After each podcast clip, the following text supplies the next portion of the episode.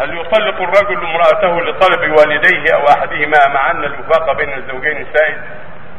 تقدم هذا المعنى وأن الواجب أن يحل المشكل يحل أن يحل المشكل بالكلام الطيب مع والديه ومعها فيحثها على إحسان السيرة معهما والتلطف لهما وكذلك تكلم مع والديه بأنها امرأة صالحة ومناسبة لي فأرجو منكما يعني السماح وعدم المطالبة بفراقها يعني يفعل ما يستطيع.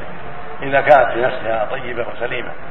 أما إذا كانت المطالبة من الأبوين لعلة فيها أنه منحرف عن الطريق السوي لأنه متهم بالسوء وقرائن ظاهرة والأسباب ظاهرة فالواجب طاعتهما في هذه الحال.